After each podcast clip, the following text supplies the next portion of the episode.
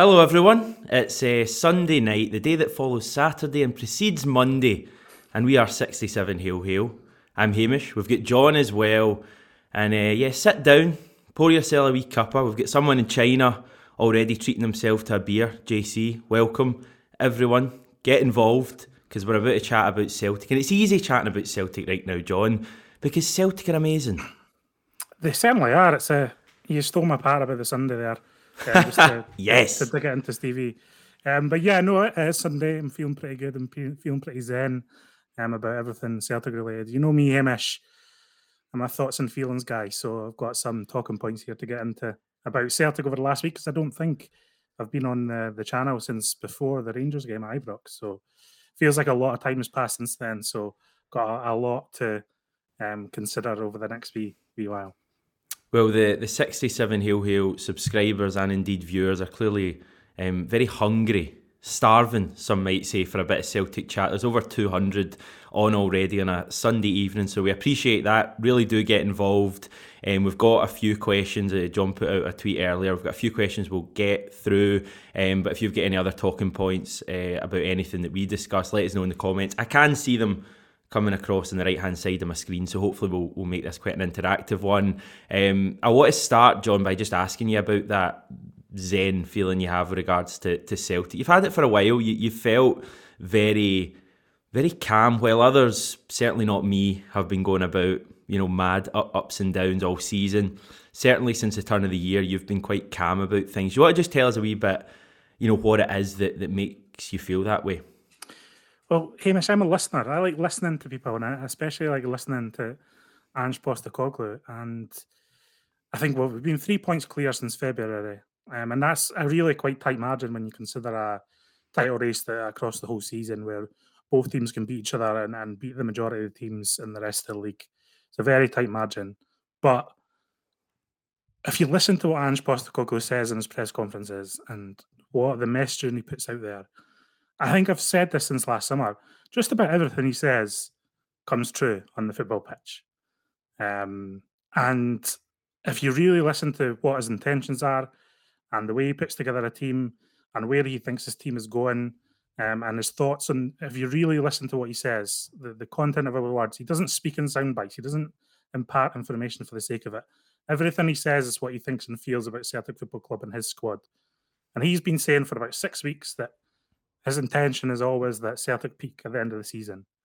Um, and I've I took that to heart, and I've been feeling very calm about the title race, very composed about where things are going. I'm not a footballing guru. I'm nowhere near it. I don't know football in the way that people know football who work in football.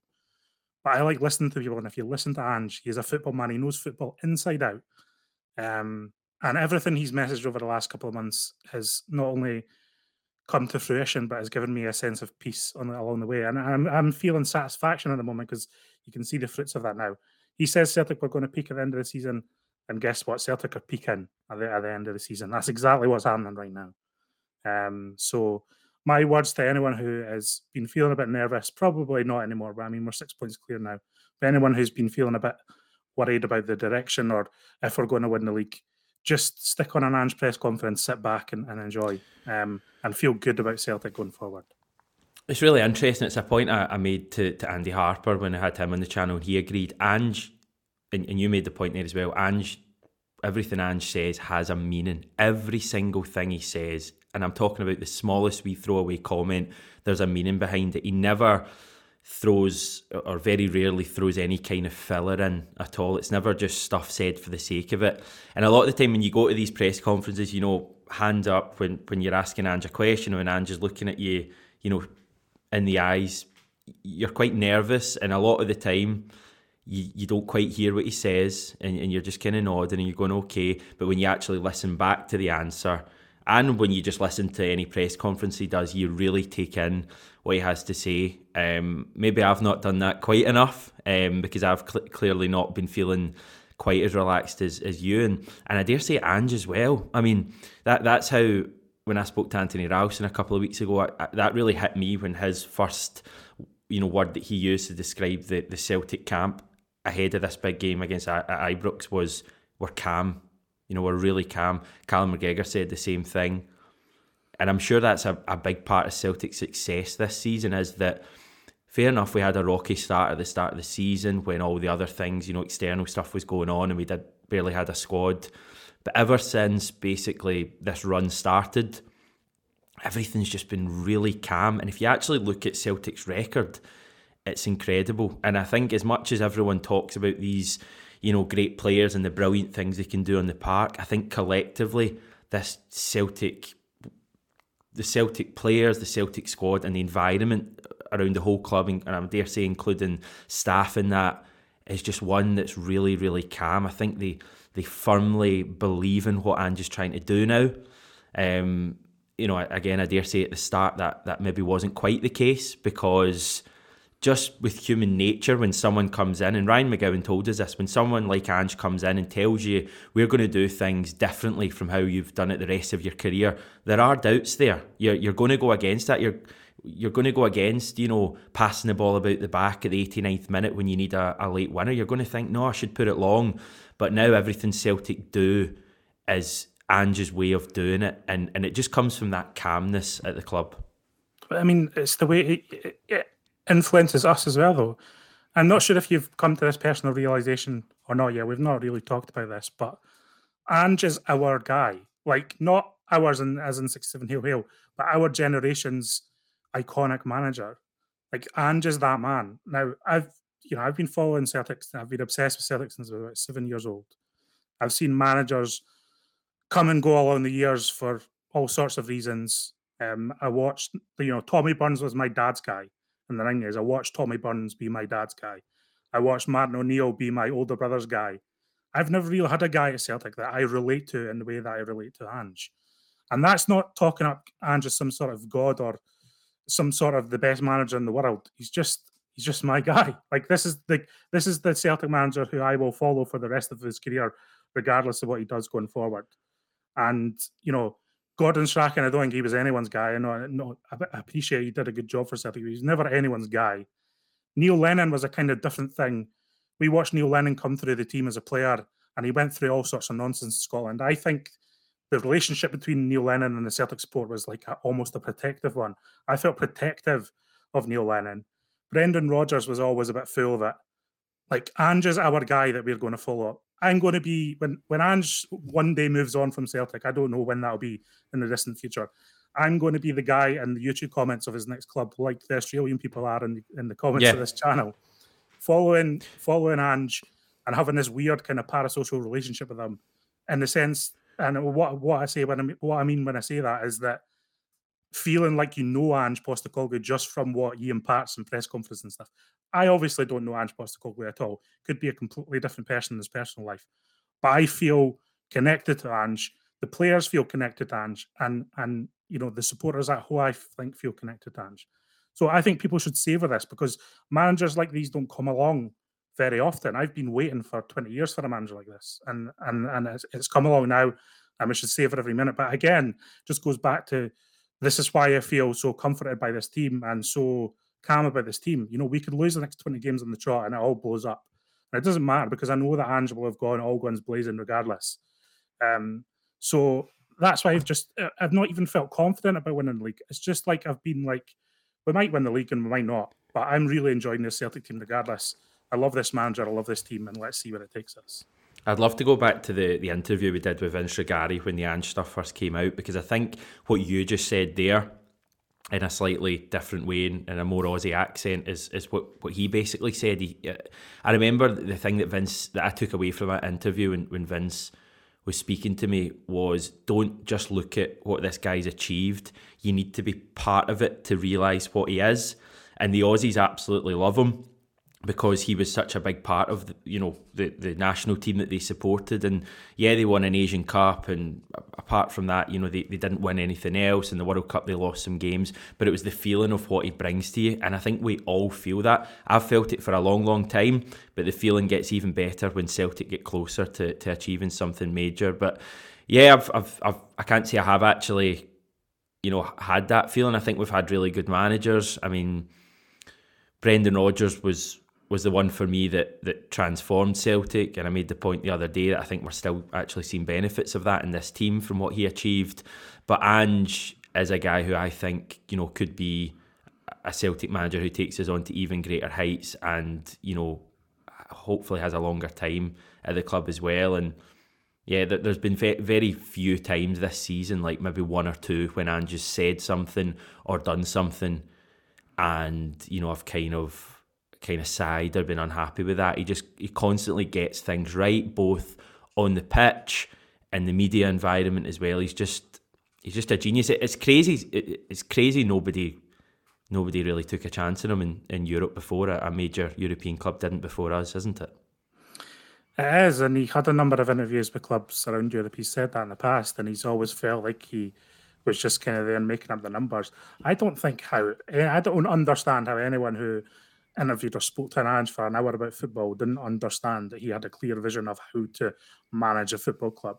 He likes yeah. being the main, you know, the main character of a football club, and that's exactly what we needed at that time. You know, and I'm not saying if you love Matt O'Neill, you can't love Ange in the same way, or if you loved Tommy Burns, you can't love Ange in the same way. I'm just saying that I've never really had that in my life before. Like I was 14 or 15 when when Matt O'Neill was here, and when you're 14 or 15, well, you, you know, I was probably more obsessed with the Red Hot Chili Peppers and whatever Lassie I fancied in school. I wasn't as, as, obsessed as I am with Celtic now. Um, in that way, or I wasn't thinking as deeply about Celtic uh, back then than I am now. So, um, yeah, I've been waiting a while for a manager like this, and I'm just you're just going to relish it. Uh, Daniel, thanks very much for, for getting in touch and a wee donation to the channel. The turnaround in a year or so has been beyond words. Bring on the treble, keep up the good content, Hamish and the guys leading the way on YouTube. Um, should, should we talk a bit about yesterday? Then, John, now that we've got that Ange gushing out the way, I'm sure there'll be a bit more in this video. Yesterday was magic, wasn't it? I mean, yesterday was just incredible. Um, Celtic, to me, looked they they looked a really, really relaxed team yesterday. Um, and I know that the performance was full of hard work and desire and, and all of the stuff we we you know expect to see from an Ange Postecoglou team. But I thought yesterday, above anything else, there was a, a, a freedom, I suppose, is, is the word I would use about about Celtic that maybe at times this season we haven't seen, but with good reason we haven't seen it. I think because things have been so tight, and you know, I think this season as much as there's been incredible, incredible football like yesterday and in other games, I think this has been a season for winning games. We had like about three months in a row during the winter when Celtic weren't really great, but we kept winning. And hopefully people remember that. But it seems like as we approach, you know, the, the nicer days and the end of the season, Celtic are turning the style on again. And it felt to me yesterday you know, I commented in the video yesterday that the players were trying nutmegs and stuff like that that we haven't seen as much of, you know, up to this point. It felt as if the team was really relaxed yesterday. Um, and, and, I'm assuming that comes from the victory. Ibrox being a little bit ahead of, you know, that bit further ahead of, of the rivals and, and probably having the the vindication and, and the boost of, of going to Rangers and winning. I think that calmness was apparent from Celtic. For me, I, I characterised it as a freedom there was a freedom about their play that, you know, for all the good play of Ange Postecoglou's team this season, um, they've never really played with a, a, what I would determine would be a freedom. I've always felt there's there's always been like a, bit, a little bit of pressure behind the performances. You know, they've they've kind of sometimes huffed and puffed in matches. You know, you know, ninety percent out of the hundred, they've they've managed to find a way to win, and they've pressured the team teams and, and kind of ground them down in the end. I Thought yesterday they just looked like they were, they were playing park football and just loved their jobs and loved playing for Celtic and played with a smile on their face from the first minute, even before they scored. I know they scored early, um, but they had that real intensity to their game. I felt intensity was the word of the week. You know, a lot of people were using the word of complacency. Um, but I think, you know, Ange and the team just showed that that, that was pretty wide of the mark. Actually, Ange bristled a little bit in his interviews yesterday when people brought up the C word, and, and by the C word, I mean complacency. Um, he's got no, he's not going to entertain that at the moment. Um, and um, yeah, it's just fantastic to see Celtic to, to play that way.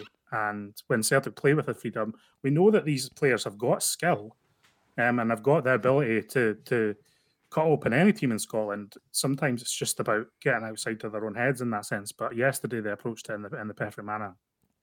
And getting that early goal obviously helps with that as well. I, I think Ross County was a similar game um, when we could have scored the, the same amount of goals that we did yesterday in the end. Um, just just really, really just really good to watch. You know, you, you go around the team and you know you're when you're struggling for a man of the match that we've had a really, really good performance. I thought Hatate was just excellent yesterday. Um, last couple of games, I, I, think he's been back to the level we saw when he first came to the club, and you just see what an important player he is. He he tries things that maybe other players don't. He, he tries those those you know through balls, and I know a lot of people are getting excited about the Maeda Kyogo partnership, but it's the Kyogo Hatate or Kyogo Rail uh, partnership that I think I'm most excited about seeing because um, I think those two could work. Kyogo O'Reilly might be a, a, good one as well. I was in. Did you see O'Reilly's comments after the game, kind of talking up the ability of Kyogo in training? It's, you need you need to remember that yesterday was the first time Kyogo has yeah. played with some of these Celtic players. It's crazy, O'Reilly, isn't it? Maeda. Um, yeah, and O'Reilly was saying like he's only trained a few times with Kyogo, and he'd heard about how good he was, and he'd heard um, you know a lot about him from from uh, you know his teammates, but that he didn't realize how, how actually good he was, and that he's always in the right place to receive a pass. I think that O'Reilly Kyogo one is a sleeper partnership to watch over the next right. while. Is that your number one partnership? I think it could be in the end. I think that's going to be very exciting because I think O'Reilly has vision, um, and I think he needs players like Kyogo in that team who are intelligent enough to see and pick out the the pockets of space that O'Reilly can can kind of exploit. Yeah, we, we did get a question about O'Reilly. I'm sure I'm not sure if I can actually find it in the moment, but he he's just exceptional, isn't he? I mean, I, I think O'Reilly, I think O'Reilly's really putting a good claim to start in the, the cup semi. I, I know that Ange hasn't changed the team now. I think for the last three matches, and obviously it, it seems like you know you have to make at least one change with with Giakoumakis possibly not making the game. But I think you know it seems crazy to say it when Rogic has been playing so well, but I think O'Reilly is I just think O'Reilly next Sunday could, could be a key player for us. I honestly, I mean, I've said this a few times. I, I think you know he could be. I think he could be a, a leading leading player for, for any team O'Reilly in years to come. He's as good uh, he's as good as a, an attacking midfielder as I've seen at Celtic in, in a long, long time. And I know we've had a lot and we've got four of them at, at the moment at the club, but I just look at O'Reilly and I just think he's got a bit of everything. Um, you know, he, he we love Rogic, and I think he he's very similar to Rogic in those goals he scored yesterday. Especially the second one was we could imagine Rogic doing. But I just think he's got something that wee bit extra, and he's a couple of years younger as well, a good few years younger as well. I think he could be a, a serious, serious player for us going forward. I think the comment was something about Riley McGree and, and comparing him to O'Reilly. Now, I don't want to talk down Riley McGree because, um, first of all, I don't know enough about him. Second of all, don't think you need to directly compare two players to talk one up. And but what I would say about it is that it's very odd to me that Matt O'Reilly was sitting at MK Dons in League One and no one had um, taken a chance on him in, a, in a higher division. I know he was at Fulham. I know he had problems at Fulham with his fitness, and perhaps you know he just he was always going to be at MK Dons for that determined period of time, regardless. I don't know. Maybe Celtic could beat a load of other teams too. Second share. I know Swansea wanted them um, as well. I know they ended up. I think there was a no, it was Middlesbrough that ended up signing McGree. I think Swansea wanted though O'Reilly. Um, but he's he's a magical player, and I'm looking forward to seeing what he does next season. I don't even think we'll see the best of O'Reilly between now and the end of the season. Just think a full pre-season, working under Ange and working with some of these players, getting to know some of these players more and their game more um, will will pay off dividends. Just a just a point on Kyogo Hamish, just before we, kind of move on from Kyogo. Interesting again, he was pushed forward in the celebrations at the end with the Green Brigade. Um, pushed forward by Juranovic. We'll, we'll talk about a bit about Juranovic in a minute too. But I think these Celtic players understand that kind of they they almost owe a debt to Kyogo. And I know a lot of these players have been performing throughout the season, but I think a lot of them feel like they they kind of owe a debt to Kyogo for the way that he dragged Celtic through the bushes and the mire in that first half of the season. I mean, he, he really was carrying us at one point, and, and there was stages where we were very concerned about Kyogo being out of the team, and um, because it directly impacted our performances. And so for him to return and feel that love from his teammates and the supporters, I think is a great thing. I don't think there's any. This Celtic teams, we've said it before, it's not about really about individuals; it's about a team. But I do think there is kind of some worth in having, you know, like one or two superstars who you kind of um, use as uh, a morale boost and kind of almost use as motivation. But I think the players will be hugely boosted by Kyogo come back. He's an incredibly popular member of that dressing room, and I thought it was a nice touch that they kind of pushed him forward for that applause at the end because I think they know how different this season might have been had Kyogo not been involved in that first half of the season. It's obviously been really frustrating to have been missing him for the last three months, although it's not really affected us too much. But it's amazing having him coming back at this stage. It's just a huge boost when you're going into these really tough games to have someone who's as good a player as Kyogo, but also just such a such a huge figure in the dressing room. And I mean that in the way that he's probably quite a quiet figure, but he's just a, a huge figure because he's, he's infectious. You know, you, you, can already tell, you know, looking at him from early on when he came to the club, how much he, you know, he got on with his teammates and how much his teammates, you know, took to Kyogo so quickly. Obviously, scoring all those goals helps, but I think he's just a, a really genuinely nice guy. Um, and he was getting really shy yesterday when they were getting him forward. And it's interesting because Celtic have this thing, they do a lap after every game. And as the season has gone on, we've started getting the is it nine toes finder, the da, da, da, da, get going even at home games. And they have this habit of putting someone forward, and you know if Giakoumakis scores a hat trick, it's him. And I think it was Hatate for the derby when he scored the two goals. And and fans fans have this idea that it should be these people because you know who, as much as it's a team effort, you know the stars on the day. And I thought it was just perfect yesterday. You know, we had six different scorers yesterday, all of them not at the club this time last year, which is just remarkable. That's a side point. But in terms of Kyogo and and making him the, the star of that yesterday, I just thought it was amazing. I was right in that corner. The corner was going absolutely nuts. Kyogo, as I say, was a little bit shy before it, but kind of went for it eventually after a good bit of encouragement from his teammates. And it was just yet another example of this Celtic team just just getting the tone spot on. It's it's not over celebrating at all. And I know other fans of other teams, more jealous teams, have a go at the whole lap of honour and all that kind of stuff. I think it's magic. It's totally magic. And and those scenes after the game yesterday were were absolutely brilliant. Um, on a side we note, um, I think it was a shame that more folk didn't stay for, for full time. I think a lot of folk, you know, left with 10, 5 minutes to go. Listen, people pay their money, they're more entitled to do what they want. Um, I, I, just think when the team puts in a performance like that, I'm going to get myself in trouble here. I, I just think when it when a team puts in a performance like that and scores seven goals, stay at the end and clap the team off. Come on. I've been going to the game since the 99 That's always happened. It's always going to happen. Yeah. People like to get away early and get up the road on a Saturday night and fair play to them for doing so. Well, maybe it's just because I've got no plans on a Saturday night that I want to stay to the end. Right, just quickly, uh, you and boy Martin, uh, thanks again for the donation. Very kind. Tommy Burns, football was uh, pretty but unsuccessful. Martin O'Neill, football was direct and very successful. And football has the perfect balance of beautiful football that will be successful. What's your thoughts on that? Yeah, no, I mean, I'm not, I wasn't, you know, I wasn't even comparing the managers in that sense or, or their football against each other.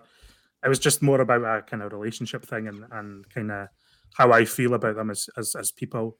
Um, but no, the, those comments are, they're not inaccurate, you know, from what I remember. Let's just move on to Juranovic then. You, you teased that a second ago. Um, he's a huge part of this this dressing room, and when, when you see these uh, alternative angle, is that what Celtic call it? What's the term? Unique angle. Unique angle, sorry. And and by the way, these these clips are incredible. It used to be for the goals and the fan celebrations that you got them in the roar. But now it's, I don't know about you, but it's the, the players' celebrations now I watch it for, and I love the wee secret handshakes and the fact that every single player congratulates every other player with the exception of Joe Hart. At every single goal, I mean, goals five, six, and seven yesterday, and Carl Starfelt is still running down the park. I mean, he must have done more running down to celebrate goals than he did in the rest of the game, but just amazing and more evidence of, of how much this team gets on. And Juranovic, uh, I think, to give you credit, you're the one that really kind of picked this out, but he's involved in all of it, and he's the one that's congratulating all of the players. Clearly, a, a, a, huge, huge part of this dressing room. It first became, you know, clear to me that he was in the Christmas ad when he had the whole Salt Bae thing going on, and it, up till that point, I, I thought, you know, new signing. We didn't really have anything to suggest that he was a major personality. Um, and from that point onwards, when he had a, I always think these Christmas ads give you a good idea of what players are like because you get maybe the players not naming any names that will just kind of lurk in the background a little bit, and you kind of take it from that. You know, they're maybe slightly introverted. Um, which is absolutely fine. Listen, different personalities, but Juranovic is certainly, you know, a really, you know, outgoing personality who gets on with every single player. People talk about Scottish players as being the big ones in the dressing room. Callum McGregor, Scott Brown previously, Kieran Tierney, people like that. It's a, it's a kind of lazy, easy thing to do because they get the club and all of that. But I think these non-Scottish players are absolutely massive. The players that come to Celtic and get it are massive. Nir Bitton's been a huge one for years, and to the to the extent where even when Nir Bitton isn't offering much on the pitch or even playing on the pitch, I think it's still valuable to have him at the club because he's a, he's a quite a big personality. I think Nir Bitton, Mikael Lustig was another massive one going back through the years, and I think Juranovic has effectively replaced Lustig both on the pitch and in his role in the dressing room. I think he's an absolutely massive personality. He's a great player as well. But um, you know, he, he brings so much to the table. He's just he's been an exceptional signing. I agree, but you know, if you look back, there, there was probably a clue right at the beginning. Um, when he left Legia Warsaw, the, the Legia mm. Warsaw posted a dressing room video, and who passed the baton was none other than Artur Boruc, who is exactly the type of character that you've described there, um, of being that presence in the dressing mm. room. And I agree, it's not about nationality; it's about personality. Um, and Ange has always oh, said was, that. That was neat, John. I like that. it's and Ange said that along. It's another thing Ange said that has come through is that he has brought people to the club that he feels um, have the right mentality and the right personality to blend with this group of people. And I think Juranovic is a, there's no better evidence of that. I mean, that unique angle video is a, is a direct example of it in a, in, a, in a, few ways. It's not just that he's involved in every celebration. There's individual moments with each goal scorer has a little mm. bit, a little joke, a little moment, and that makes the goal scorer feel good about themselves and make them feel good about playing for Celtic. I think he loves his teammates. I think he loves playing for for, for Celtic. Yeah, stuff like that. What he does with Maeda, he had a little moment with Riley as well in, in that video as well. They were calling each other the Wi-Fi connection on Instagram. Just little in jokes. I mean, that they just it's it's all about forming a team spirit. Do you know what I mean? And I think when you you look at Callum McGregor, he's like a leader who leads by example. He's almost I would say Cal and Cal McGregor was involved in all those celebrations too, but he's almost Ange's voice on the pitch mm. now. He's kind of maybe got a little bit of distance from the players than than maybe what he did before. Yep. He's got a more calm personality, um, but you need different types of leadership in the dressing room, and Uran- is undoubtedly that. Um, you need someone who forges that team spirit. I'm delighted to have someone like that in the team. It just helps that he's a hell of a football player as well. So um, that never hurts. You know what I mean? He's that's the Anpanman, by the way. If anyone mm-hmm. wanted to know the name for that, um, a few celebrations that, that kind of leapt to my mind. Uh, Giakoumakis scoring his hat trick goal, the penalty against Ross County, and doing the Juranovic celebration, uh, and of course the the Jota Joe Hart golf swing at, at Pittodrie. I think that was so. More evidence that this is just a, a really, just a really united Celtic team. They, they must, they must be loving you know everything about this. These players. I mean, these are players who, you know, some of them have come from clubs where they, I dare say they were really happy before. You know, Kyogo, I'm sure would have been really happy at his previous club. But a lot of these players Ange signed maybe weren't you know enjoying life at all. I mean, Joe Hart is the obvious one. You go to someone like Jota, really looking for a home, arguably still you know looking for a permanent home. Um, a number of other players, you know, maybe not having the best of times, and they come to Celtic, and in this first season, they become part of this dressing room with mainly other players who have come to the club at a similar time. I mean, it must be really, must be a really good time to come to a club like Celtic when you've got so many fellow new arrivals from all over the world. You've got big personalities who have just come to the club recently. There's no, I don't get the impression there's really cliques at all in that dressing room, and and you could argue you know, even in successful Celtic teams in the past, that there, there have been, and you can sometimes tell them watching. And um, this current Celtic team, there is there is just none of that. I mean, there's players you look at and you think, you know, you you really like. This is probably a daft comment to say, but you, you really shouldn't kind of get on. I mean, you've how, how much have you really got in common? Um, you're from different parts of the world. You're probably get different ways of living but they all just blend nicely. You know, players from Israel, from Scandinavia, from Asia, a manager from Australia, Portugal, all around, you know, America, all around Europe and, and the world. And these players are all just getting together. And that's what it's all about for me at Celtic. You sometimes wonder, you know, when you have so many players from all over the world, do you lose any sort of, you know, personality in the team? Do you need all of these Scottish players? We've not got a massive Scottish contingent. I think we've got the right amount, but this the overall blend at this club is is amazing. And they must be just loving, loving going into training every day, playing every game, and it shows when they play. Yeah, and I, again, I think the, the player, what the players haven't, I think what the players has brought to the club have in common. This is what they have in common. You say, and I agree that they probably don't have much in common in their personal lives. Maybe what they have in common is that they're all ambitious, um, in the sense that Celtic might not be the last club that they play for, and that's fine. Um, mm-hmm. when you're building a team, I think the the key part of it is that have ambition, but they take personal responsibility for their ambition. They they you know these players the players who are performing in this team don't think anything should be handed to them they all want to work for it if you listen to Giakoumakis he wants to work for his goals he wants to be a goal scorer he does have an ego and he does have confidence he's not stroppy though. You know he's not going to complain. He's just going to get on with his job. Mm. I think the same could be said for Maeda. You know same he's kind of proven a point you know having come to Europe before and having it not quite worked out for him. Kyogo has dreams maybe of playing in the league or, or other such things. Um, you know, I'm not trying to sell these players on to bigger clubs, but that's the reality of modern football. The, the least you can ask for is that the players who come to Celtic with ambition, with maybe a view to moving on, at least are willing to work hard for it and and make sure that they know that it's down to their individual performances while they're here, um, that might get them that big move. They're not going to sulk on the sidelines, um, as some players in the past have maybe done, you know, without naming names. Um, so yeah, I'm, I'm happy with that. Yeah, I think that's what they all have in common. They've got a, a shared ambition to do well for themselves and well for Celtic, and and sometimes that's enough to to forge the kind of team spirit that we're seeing now. What do you make at this point from uh, Craig? The cohesion within the club surely bodes well mm-hmm. for signing Jota and CCV.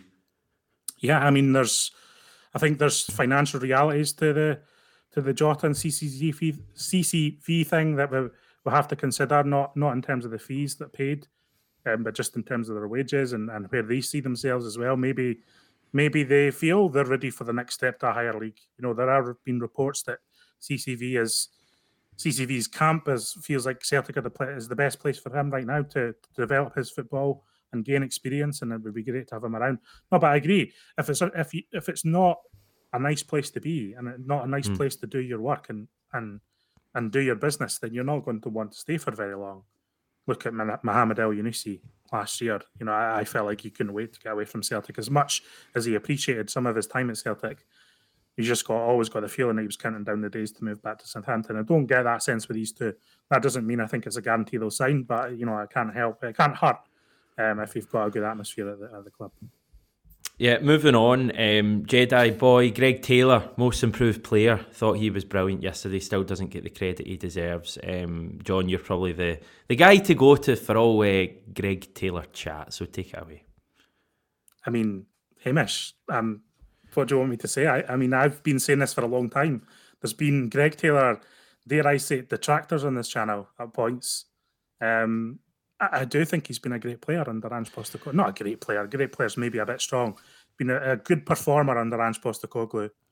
I think I've said it before, but he's one of the players that immediately bought into what Ange Postecoglou was wanting to do. Mm. Ange had to get Taylor and Ralston on board last summer, um, or the whole thing was gubbed basically, because yeah. they were the two players that had to adjust the role most, and if they didn't, there would have been serious problems. I think you know the players have grown into that. Greg Taylor was operating as an attacking midfielder yesterday. Um, and I say that honestly, he was. Watch the footage. Yeah, was, there's one shot he had just wide of the post, and me and the guys, uh, Stevie actually, I was with, were like, who, who, was that? Was it O'Riley? No, it was actually Greg Taylor, the left back. Yeah, I, I mean, he wasn't even playing as a winger; he was playing as an mm. attacking central midfielder at points yesterday. Um, and I thought that that was fantastic to watch. Um, I'm delighted to see him. Heel is another who looks like he's enjoying himself. He's another who also looks like he's a big personality in that dressing room. Callum McGregor's mentioned that in interviews before, almost in a de facto vice captain He, he kind of described Greg Taylor at one point. I think it was before the Scottish League Cup final. I'm sure he talked a bit about Greg Taylor. People can Google that. Um, so that's another interesting one from from that perspective. And he's enjoying his football. He's I don't think he's a world class footballer, but he's performing his role well. and trusts him, and that's good enough. The whole debate around Greg Taylor seems to be is he good enough for, for Celtic going forward? And also people saying, you know, he's not very good at football. I, I think the argument can be that he's having a very good time of it. Um, I think he's he's certainly, as you say, adapted to the way of Ange playing. He's been quite an important player for us in recent weeks. He's having a really good time of it, and he's clearly a player who can be, um, you know, a, maybe not a weapon in an Ange team, but certainly an important part of an Ange team. But then equally, for me, if we want to really go to the next level, it's it's still a position I'd like us to to strengthen upon. I think both of those things can be true. Greg Taylor can be having a good season and a good time of it, and yet we we still need to improve on him, and that's kind of where I come at it at the moment. But in terms of you know sticking him around or, him sticking around at the club. Um, he's clearly a guy Ange really likes. He was one of the, the few players who has kind of been in the Celtic team all season, apart from the injury he had. Um, and yeah, I, I, think it's as I say, it's a player or a position I still like to see a strengthen in the summer. But he's clearly a player who can be a, a, a good player uh, for Celtic under Ange. Um, yeah. Um, next question: Do we want to go for uh, Chris? Just asking, I think about Ange and the kind of Aussie we told you so type thing. Um, I look back at the doubts surrounding Ange when he was first linked to Celtic job, and us Aussies were trying to convince a lot of you all how electric Ange ball is when it is on display in full effect. Mm-hmm. Um, they did predict it, John. They certainly did. Um, all the stuff basically that the Aussies have said all the way through. Certainly the ones who were were saying the good stuff early on have, have predicted this. You know, Ange will come in you'll see improvement pretty much straight away, but there will be lots of bumps in the road, and you'll come out of the the end on, on the right side, and, and that's where Celtic are at at the moment. I know, I agree. I, I'm not trying to take away from the predictions they made. I think they were very astute in what they said about Ange when he was appointed. Um, and uh, there was a bit of pushback from Celtic supporters, but I've always argued that actually Celtic supporters got on board with Ange a lot quicker than yeah. people remember. Was a, you know there was initial grumbling. The Eddie Howe business was annoying and a little bit scarring for Celtic supporters because they've just been through that awful season. Now, the Aussies that have come and told us about they weren't there for the 10 in a row thing, which was a big thing for the club. And then they dragged the Eddie out how thing on for three months. And then the next day, they, they hit us with this Ange Postecoglou guy who none of us had ever heard of. And I'm not ashamed to say I hadn't heard of him. I mean, that's just the, the nature of it. He's lived on the other side of the world.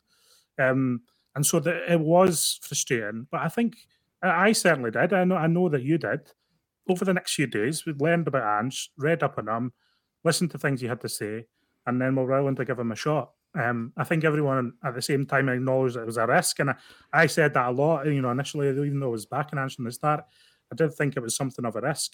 And the Australians said it wasn't a risk, and I understand, and that was a good prediction, and that's what they got right. Is that I think the Australians knew it was going to work out, whereas I didn't know whether it was going to work out or not. I was just kind of having an open mind towards Ange um, and hoping that he would do well, whereas the Australians were more confident that he would do well. I think, you know, that interview with Vince Rugari is obviously the one that everyone points to. I'm not just saying that because it's on our on our channel, but everything he says in that video is very confident. The um, second time as well he came on was yeah, spot on as well. Times. Yeah, yeah, Vince has known Ange for a long time, followed his career, very closely followed the Australian national team. Um, so understood implicitly everything Ange was about. And he was very confident that Ange was going to be a success at Celtic. I wasn't, you know, predicting that Ange would win the title this season. Far from it. At the same time, uh, you know, I think a lot of Celtic fans were willing to give him the opportunity, and uh, there's maybe a slight confusion between those two things sometimes. Um, um, mm-hmm. I don't want it to kind of, I don't want it to go on record that Celtic fans were pure aghast at Ange for for months, and he had to slowly claw his way back. I think people start to be open minded and we were just a bit unsure about how it'd work out because we're protective of Celtic because that's the nature of being a Celtic supporter. Listen, I was at the first proper home game of the season, the first competitive game of the season, Midtjylland at home. Ange comes out, does his press duties at the side of the park, walks back in, and just as he's going in the tunnel, the Celtic support, you know, erupt. And it was probably only five or 6,000 in the stadium at that stage. But the, the message there, I mean, everyone, everyone was on their feet at that stage, and Ange's given it.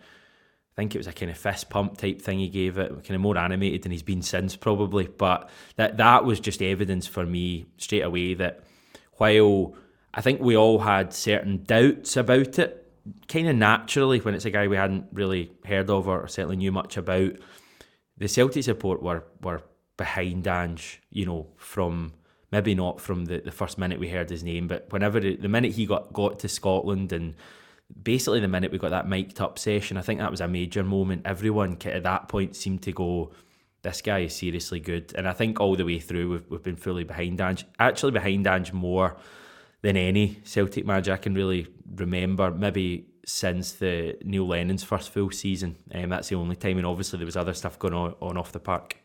The the thing that convinced me about Ange was, and people can Google this, they might have seen it already. I kind of tried to share it, you know, last year. But the thing that convinced me is a video Ange did a kind of online webinar called High Performance Insights. It's called the Ange Postecoglou High Performance Insights. If you Google that, it'll come up. It was for a company called Huddle, which is H-U-D-L.com.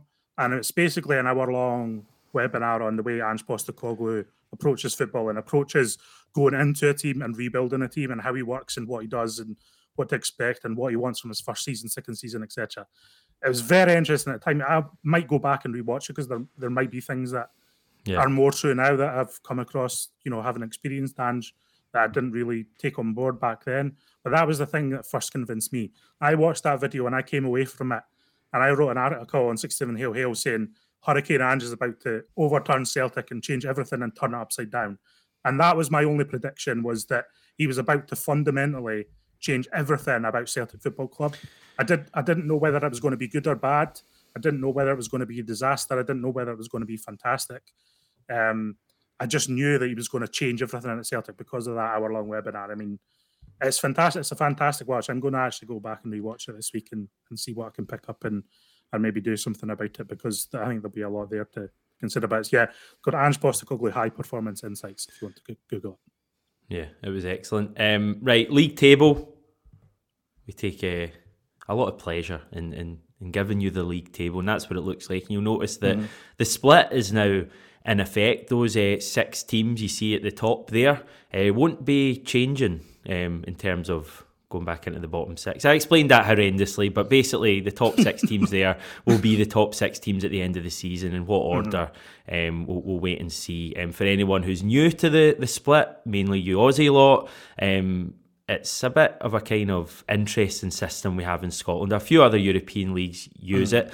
Basically, the league splits into the two you see there. After every team has played each other team three times, we play every other team in your half one more time, taking it to a total of 38 games. So Celtic's final five games, and uh, not in order, will be Rangers Hearts, Dundee United, Ross County, and Motherwell. We're still waiting on confirmation of these matches. Um, we do believe that the, the, fixtures have actually fallen kind of naturally to Celtic. We won't be sent to a ground for a third time, I don't believe.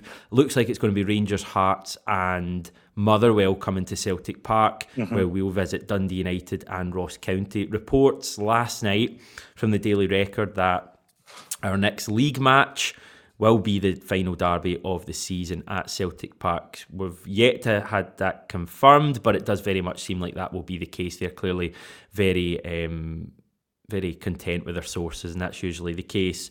Um, so we'll be looking at Rangers at Hampden next week, Rangers at Celtic Park the following week, and then the rest of those four teams, two at home and two away. Um, you've been doing a, a, little bit of a look, I think, John, at, at the mm-hmm. numbers. I'll, I'll, try and explain this to people. Um, as best I can. So assuming that the next league game is against Rangers, mm-hmm. um, Celtic need a maximum of 10 points to win the league from here. I'll set the table mm-hmm. back up so people can see. Celtic need 10 more points to win the league. Now, if we get 10 more points out of our last five games, we are champions. No ifs, no buts. If we beat Rangers in our next game, we would need just seven, so 4 mm-hmm. more after beating Rangers, assuming that it's the next game. If we draw against Rangers, we need just seven more after that. Um, all of that is, of course, not including goal difference, which is, as you can see, is very, very healthy in Celtic's favour, even despite Rangers' big win today. The earliest we can win the league is match day 35. That would involve us beating Rangers, winning our following match, and Rangers dropping points in their next match. Beyond that, my head gets a little bit sore. But what That's we do know Yeah, well, thank you. What we do know, John, is that Celtic have a massive, massive opportunity. Assuming this next league game is against Rangers at Celtic Park, we spoke about it the last time, or beating Rangers and, you know, we'll win the league. And yeah, beating Rangers didn't win as the league at Ibrox. Beating Rangers at Ibrox gave us a huge, huge opportunity, and it was a massive result. Beating Rangers at Celtic Park kills it stone dead. I mean, it, it becomes a, an issue of when and not if and and that's the opportunity. You know, forget all the other stuff, forget all those numbers I just listed out, which were completely pointless. Celtic have a huge chance next game, if it is at Celtic Park against them, to kill this stone dead, beat them, and that's it. Bar the shouting. Yeah, another two big games, and I actually, I know we're just beating them, but again, another two big difficult games. You know, I'm not.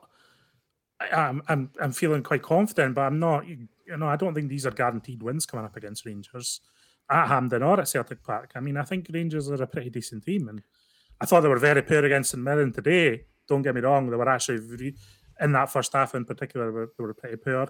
I know they went on to win four 0 You know, there's reasons for that. Um, but I know, and I know we're just beating them, but they're playing in the Europa League. They've got a chance of going through to the semi-finals. I mean, I don't think we can discount those two games. So Celtic are going to have to be at their best again. Um, and that's why yesterday's win, another reason why yesterday's win was so satisfying because they don't look like they've taken their foot off the gas. And just saying that he's actually having to pull back the players in training a little bit because they're going a bit too too mad at Lennoxtown. Hmm. Um, Stephen Welsh is saying it's the best training he's ever seen.